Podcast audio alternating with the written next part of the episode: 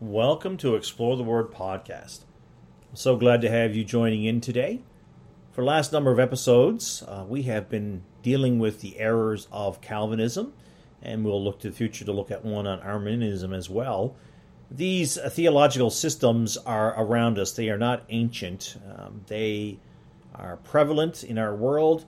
And sadly, numerous pastors from different uh, denominations, including independent Baptists, have left a biblicist position to embrace Calvinism, the tulip, and that's discouraging. And I hope no more to hear of it, but unfortunately, it does happen.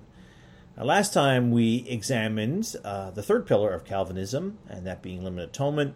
We looked at numerous verses describing plainly the Lord died for all. Um, the death of Christ on the cross was sufficient for all men, but men have to accept it. It doesn't. It's not effective for an individual until they accept it, and so it is sufficient, but it has to be accepted. Uh, so today we're going to look at um, the irresistible grace, the uh, number uh, fourth point uh, in the tulip.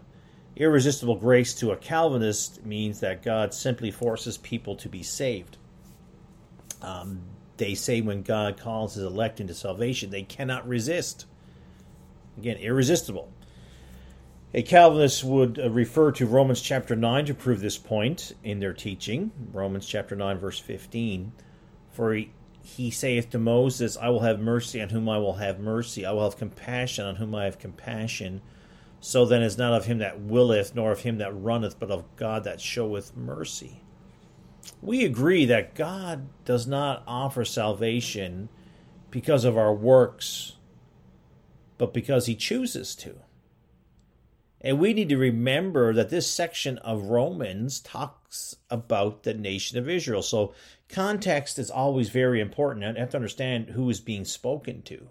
And nowhere in the Bible does the word irresistible appear before the word grace. Now, the word irresistible probably never ever used in any other context before grace besides here doesn't sound normal. God, grace means God's unmerited favor. Grace is an attitude. That if you meet someone who's gracious, is their attitude, their actions, you know, uh, how how they go about life. It never has been and never will be a power. All right. If Calvin had talked about irresistible drawing power of God, it would have made more sense. But instead, he represents grace as this irresistible act of God compelling a man to be saved. And it doesn't matter if that man or woman wants to be saved, that, that man has no choice uh, in the matter. They have to be because God chose them. It's irresistible. And it's like God forcibly injects this into this person's mind and into their will, and they have no choice.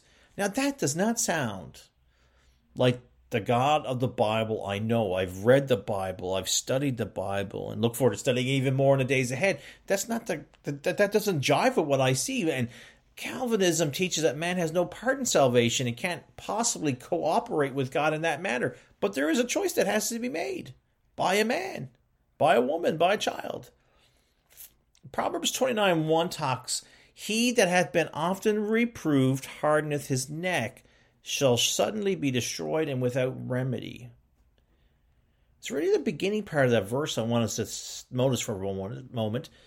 The word often. You know, if God only gave us one opportunity to be saved, you know, it would be enough, but He doesn't. He, he provides numerous. He that often reproved. Hey, I know my own life God provided salvation, brought me to the reality of that need of, uh, of the gift numerous times. Because I have called and ye refused, I have stretched out my hand, Proverbs 124, and no man regarded. But ye have said not all my counsel, and would none of my my reproof.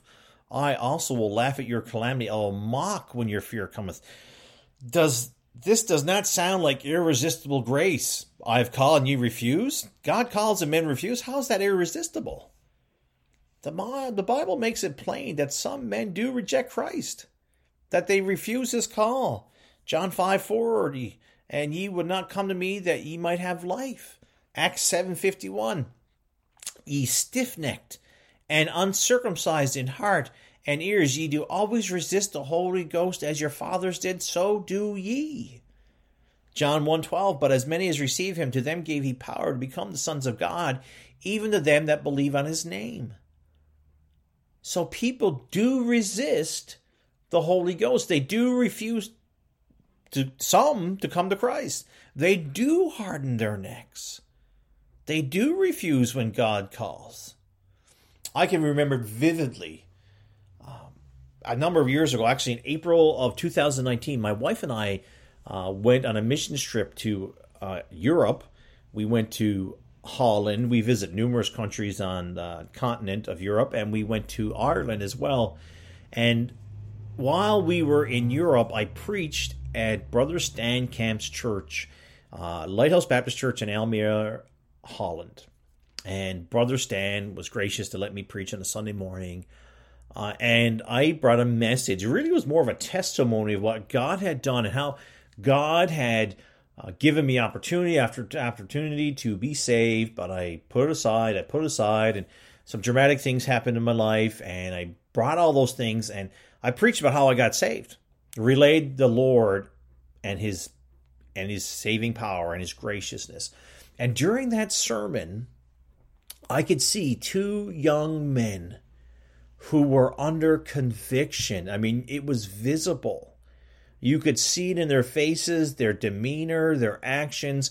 After the service, I know Brother Stan spoke to them, and I spoke to them that, hey, you need to accept this. They knew they needed to, but they did not want to, and they did not. God offers salvation to those who will have it.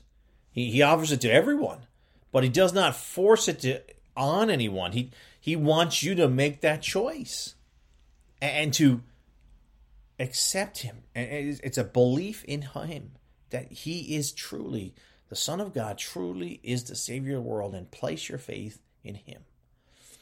Now, folks, in these podcasts, I'm really just hitting the tops of the waves concerning Calvinism and its errors. There, there's so much. I, I have numerous books in my library uh, that point out the problems with uh, the tulip.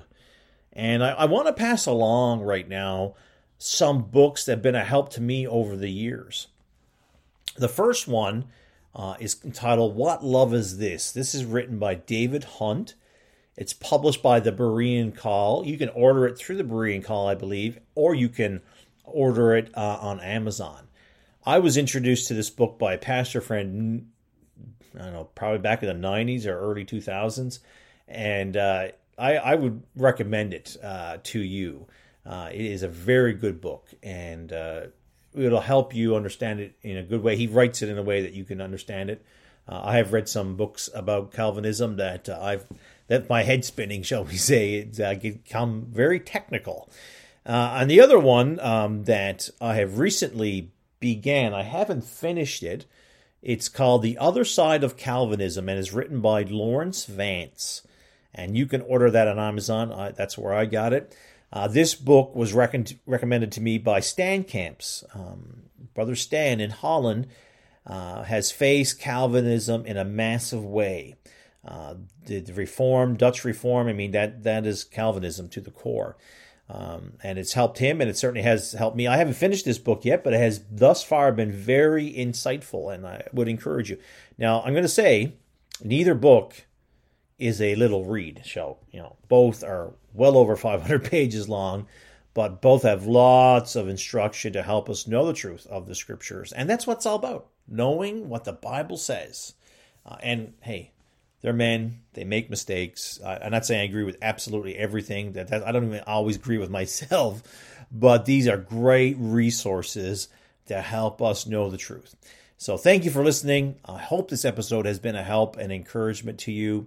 Keep exploring the Word and looking to Jesus.